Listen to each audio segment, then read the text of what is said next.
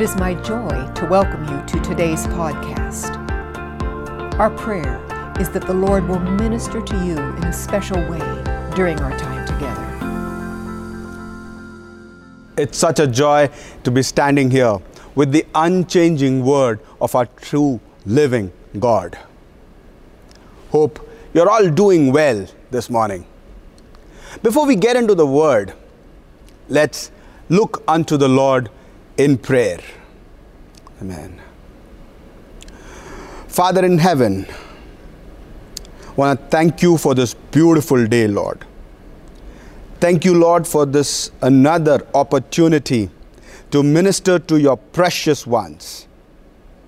Thank you, Lord, that revelation knowledge will flow freely, uninterrupted, and unhindered by the enemy.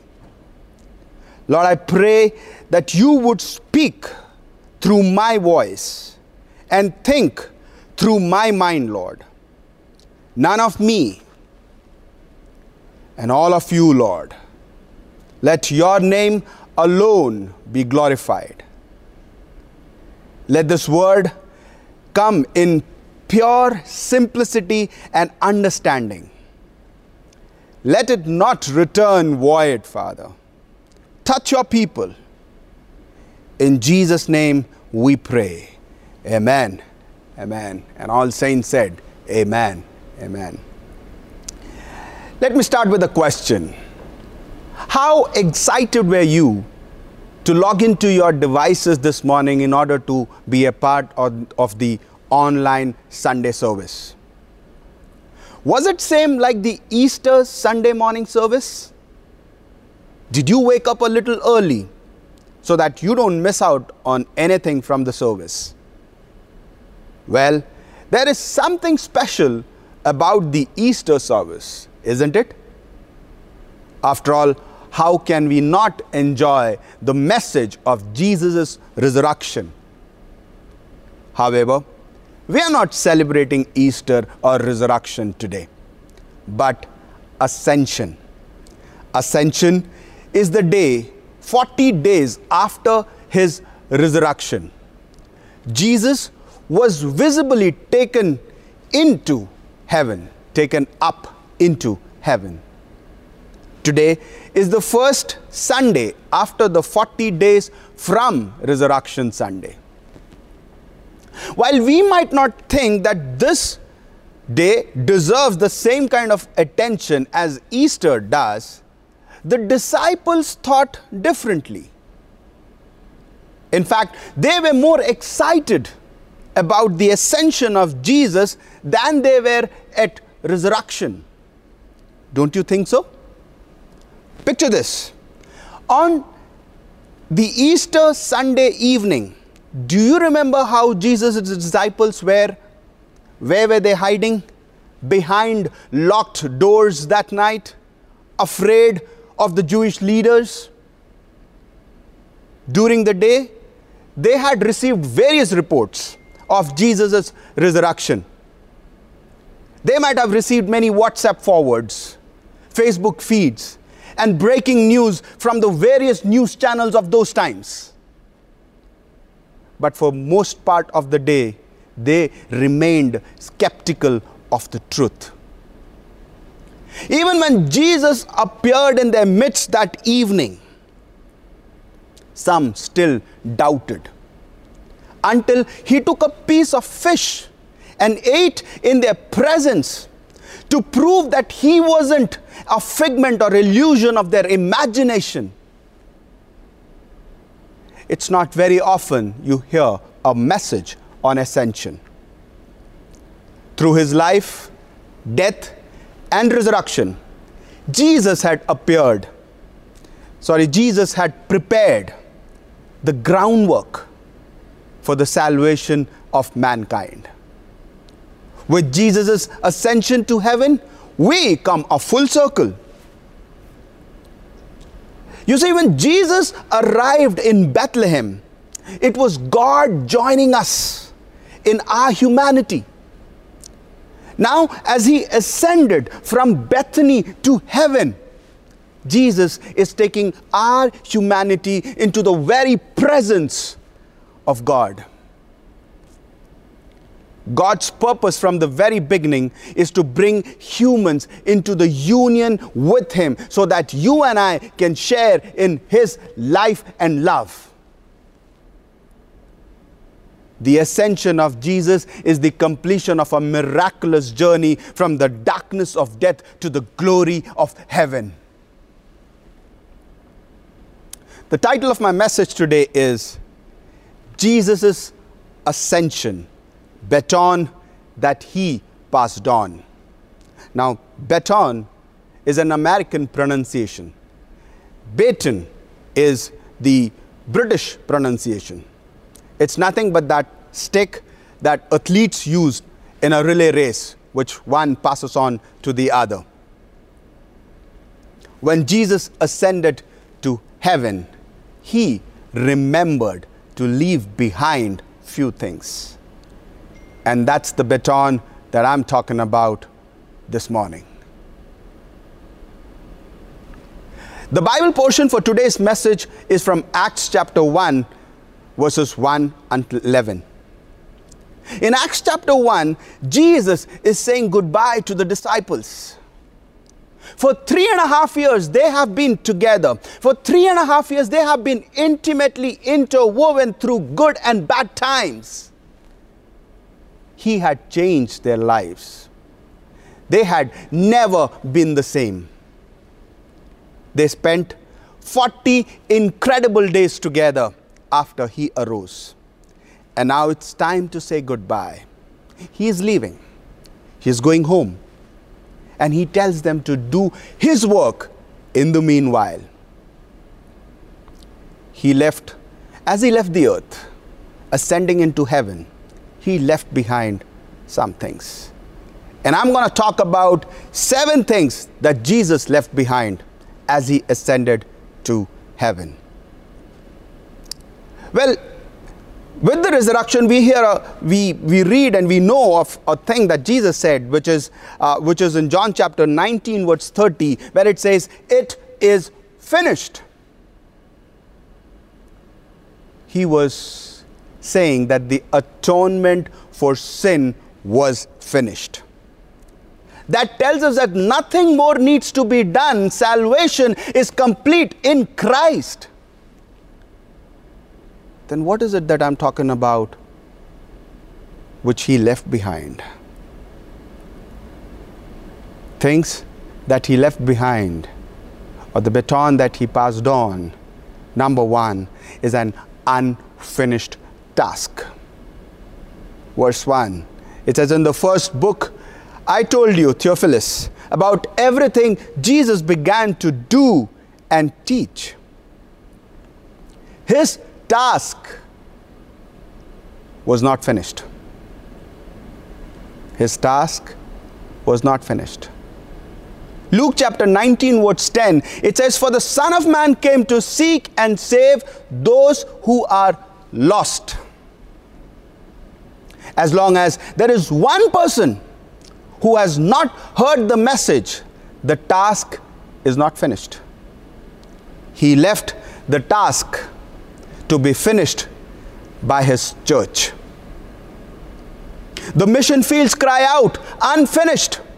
The remote areas in our city, the outskirts of our town and cities, they cry out, unfinished. The wailing of an unsatisfied soul cries out, unfinished. The voices of your neighbors cry out, unfinished.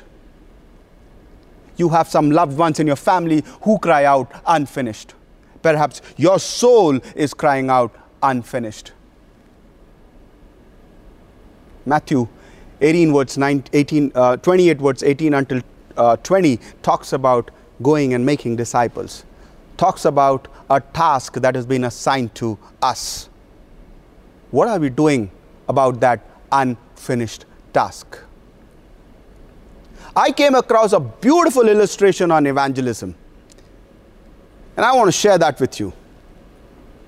All right, um, I have three boys, I have three sons, and uh, they're not that disciplined kinds. You know, because I come from an army background, I love things to be in order. I like a lot of discipline to be there in my life. But when it comes to my kids, they aren't that while I'm grooming them at this point of time. When they come back from school, um, the shoes are not kept back in the rack. The uniforms are not kept back in the soil linen bag or box. They don't, they leave their bags on the bed. The tiffins and the water bottles doesn't go back to the, the kitchen. It's all over the place. So I called up my elder son one day and I said, you know what? I want you to keep your room clean. He heard me. Five minutes into it, he comes back to me. He says, Dad, Dad, you know what? I have by hearted what you told me to do. Keep the room clean. Okay? After some times, he comes back in 15 minutes. He says, Dad, Dad, you know what? I have, I have, I have by hearted this in five different languages. I can speak this in English, Hindi, Malayalam, Tamil, Telugu. Wow. After sometimes he runs back to me and says, Dad, you know what? I called up my friends. I told them that, you know what? We should do a combined study. We should sit together and discuss on how to keep our room clean and that we should keep our room clean. After some time, he comes back and he says that I've, I've you know, this weekend, I've called all the friends in our colony. We're going to come together, sit, discuss, and we'll see how to keep our room clean. The room is still not clean. You think I'm going to be happy? You think that's going to give me joy? That's exactly what you and I are doing. He says, Go and make disciples. We say, Lord, Lord, I have by hearted Matthew chapter 28, verse 18 until 20. And Lord, you know what? I can recite that in Hebrew, I can do that in Greek, I can speak about that in Malayalam, Telugu, Tamil, English, Hindi. You say, God, you know what, what we're planning is we've, we've called the whole group, people staying in our colony. We're going to sit together. We do, we're going to spend the whole night in prayer. We're going to, we, we're going to spend time thinking, praying, and run a seminar and see how to make disciples. Is the Lord going to be happy with that? The work is still not done.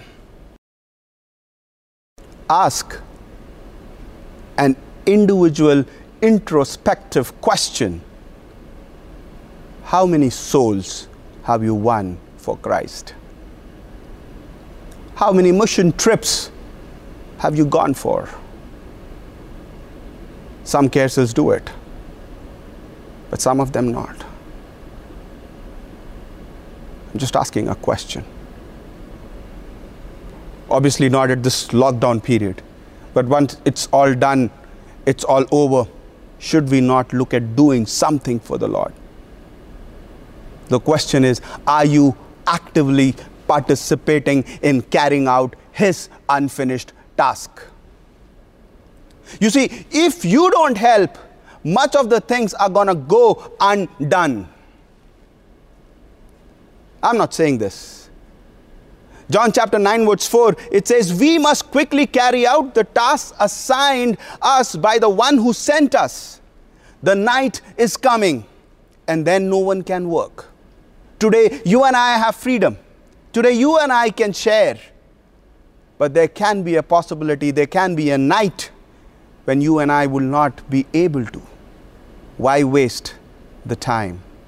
Let's move on and finish the unfinished task that the Lord has assigned to us. Number two is an unchallenged message. It's from verse 3. Acts 1, verse 3. It says, During the 40 days after crucifixion, he appeared to the apostles from time to time and he proved to them in many ways that he was actually alive. And he talked to them about the kingdom of God. The message of salvation can't be challenged. The message of salvation cannot be challenged. Man can't challenge it. Liberalism or pluralism has attacked this one area more than any other. Man has attempted to produce various other means and ways of or methods of salvation. But this message cannot be challenged. You know, Paul says this beautifully in Galatians chapter 1, verse 6 until 9. I want to read that. It says, um, Paul says here that I am shocked that you are turning away so soon from God, who called you to Himself through the loving mercy of Christ.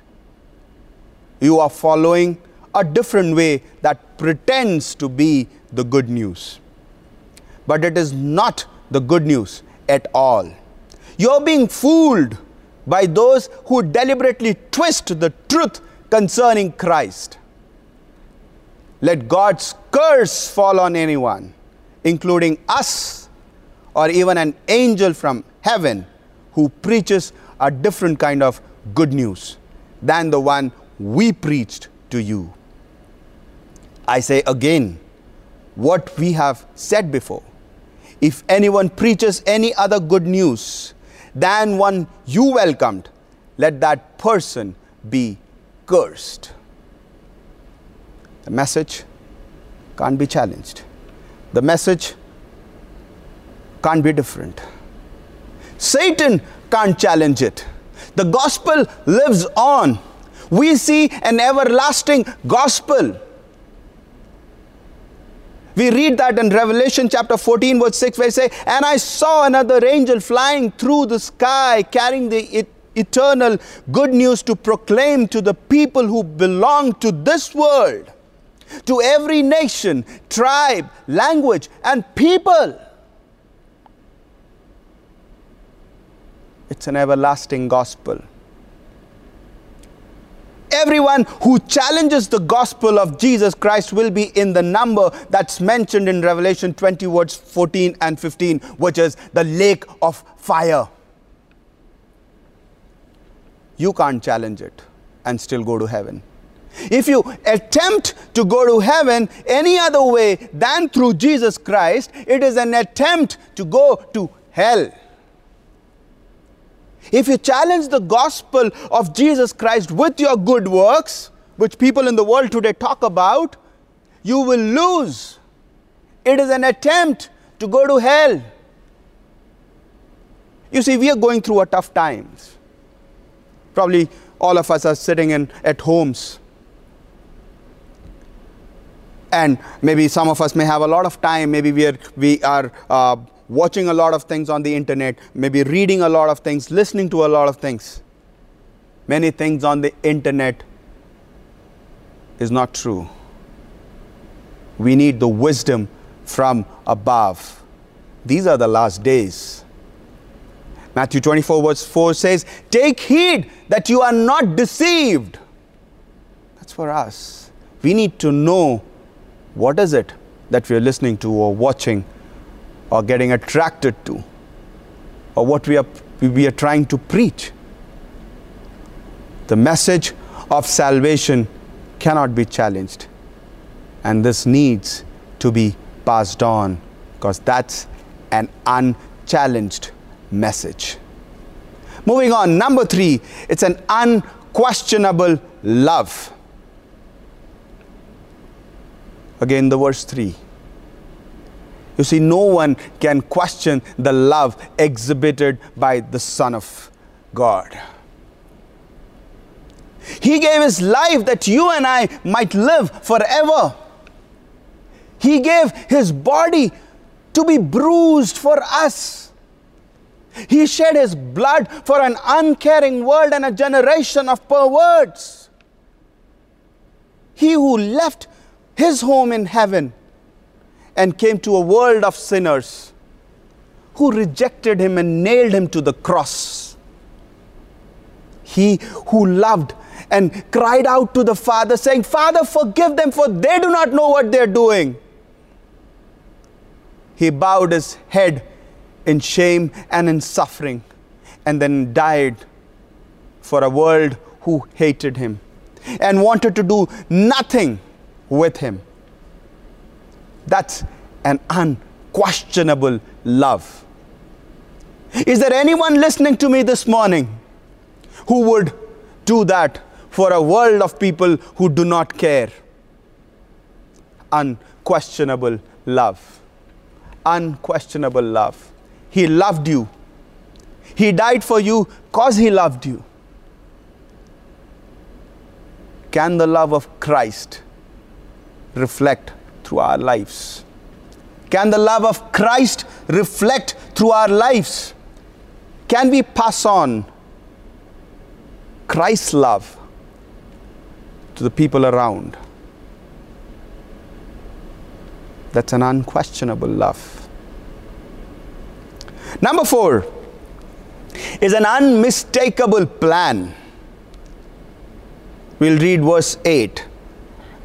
But you will receive power when the Holy Spirit comes upon you, and you will be my witnesses, telling people about me everywhere in Jerusalem, throughout Judea, in Samaria, and to the ends of the earth. A witness is sworn to tell the truth of what he or she has seen or experienced. We are to be witnesses, not to be a super salesperson, attempting to persuade another person by our ability. Man cannot persuade another to be saved. It has to be Jesus. John chapter 6, verse 44, Jesus says this For no one can come to me unless the Father who sent me draws them to me. And at that last day, I will raise them up. It has to be the Christ in us. We witness to, to, to that which has happened to us. And now, here is the plan we are to witness first in Jerusalem. That is our surrounding area, our neighbors, our co workers, our colleagues, our friends, our families. We are witness to them. Judea, that is further out from our home base into some of the outskirts of our, of our town or our city. Samaria, that is still further out in our nation, probably the northern part of our country, the northern states of our country. Ends of the earth, that is the foreign missions. You know, Pastor Wilson always talks about going to the countries like Bhutan, Maldives, perhaps the European countries too, where Christ is missing from their churches, from their hearts. Let's not mistake the plan. It's an unmistakable plan that is that what we have. Moving on, number 5 is an unshakable testimony.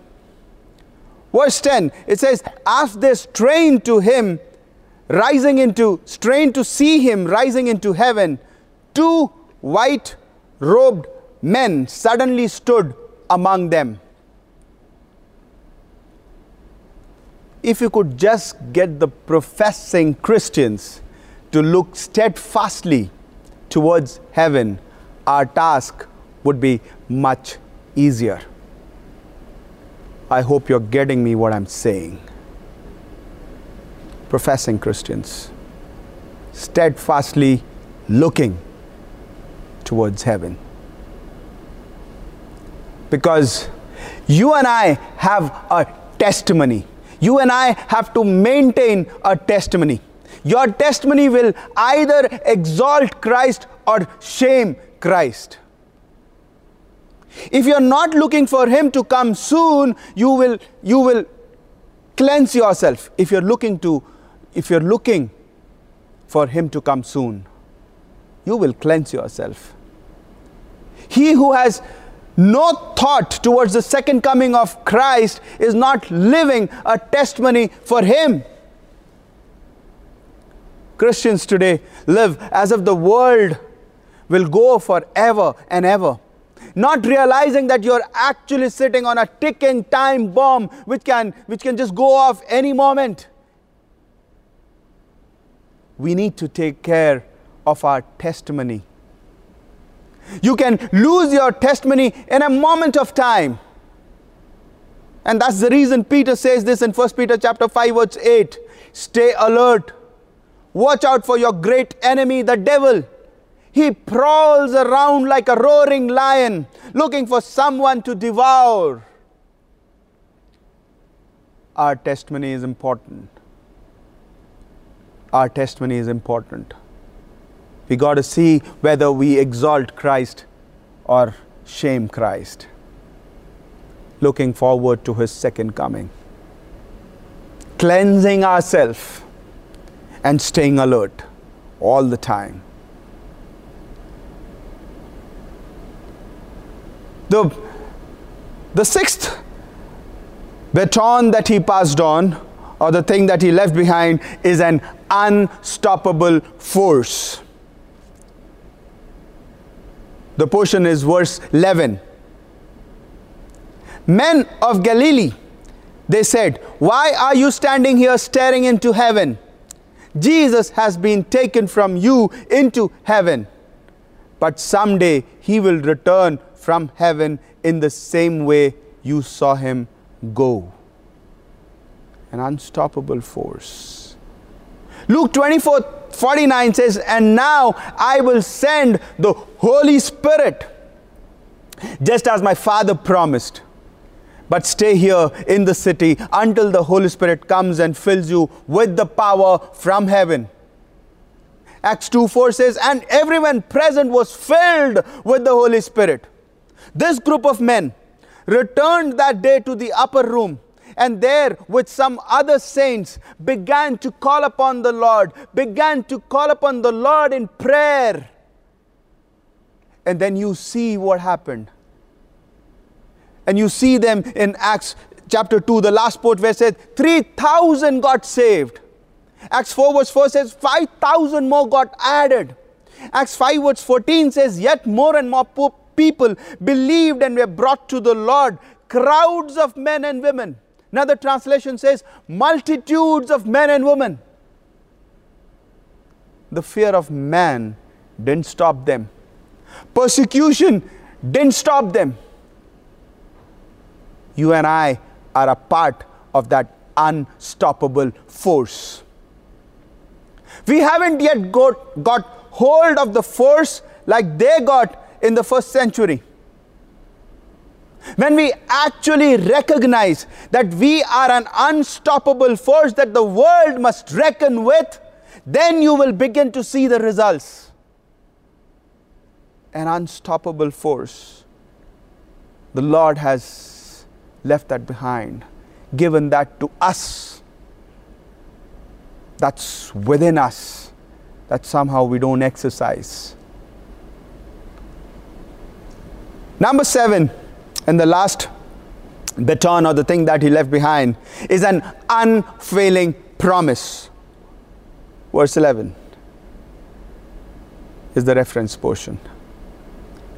Now, John chapter 14, verse 1 to 3, it says, Don't let your hearts be troubled. Trust in God and trust also in me. There is more than enough room in my Father's home. If this were not so, would I have told you that I am going to prepare a place for you? When everything is ready, I will come and get you, so that you will always be with me where I am. Church when the battle gets tough, don't get discouraged. Don't get discouraged. Because one day soon that trumpet is going to blow. As it said in 1 Thessalonians chapter 4, verse 17, then we will be with the Lord forever. Man, that's an unfailing promise. If it wasn't so, He would have told us so. I believe it. I'm holding on to it. I'm looking to Him, looking for Him to come today. Are you ready? If He comes today, will you go with Him? An unfailing promise. Church, let's recap on the seven things that He left behind, the baton that He passed on. Number one, an unfinished task. Number two, an unchallenged message. Number three, an unquestionable love. Number four, an unmistakable plan. Number five, an unshakable testimony. Number six, an unstoppable force. Number seven, an unfailing promise. Until He comes, you are part of what He left behind to do His work. Let's close our eyes, look into the Lord. Father, we want to thank you. Thank you, Lord, for the unfinished task that you have assigned to us, Lord. Help us not to mistake the plan that you have for us, Lord. Help us to have an unshakable testimony, Father, Lord, and exercise that unstoppable force that you've given us, Lord, and cling on to the unfailing promise that we have from you, Lord. Help us to lead a life which is pleasing in your sight, Father. Thank you for hearing our prayer, Lord. In Jesus' name we pray. Amen. Amen. Amen. Thank you for taking time to listen. If you would like more information about our church or would like to make a comment, please mail us at info at newlifeag.in. God bless you.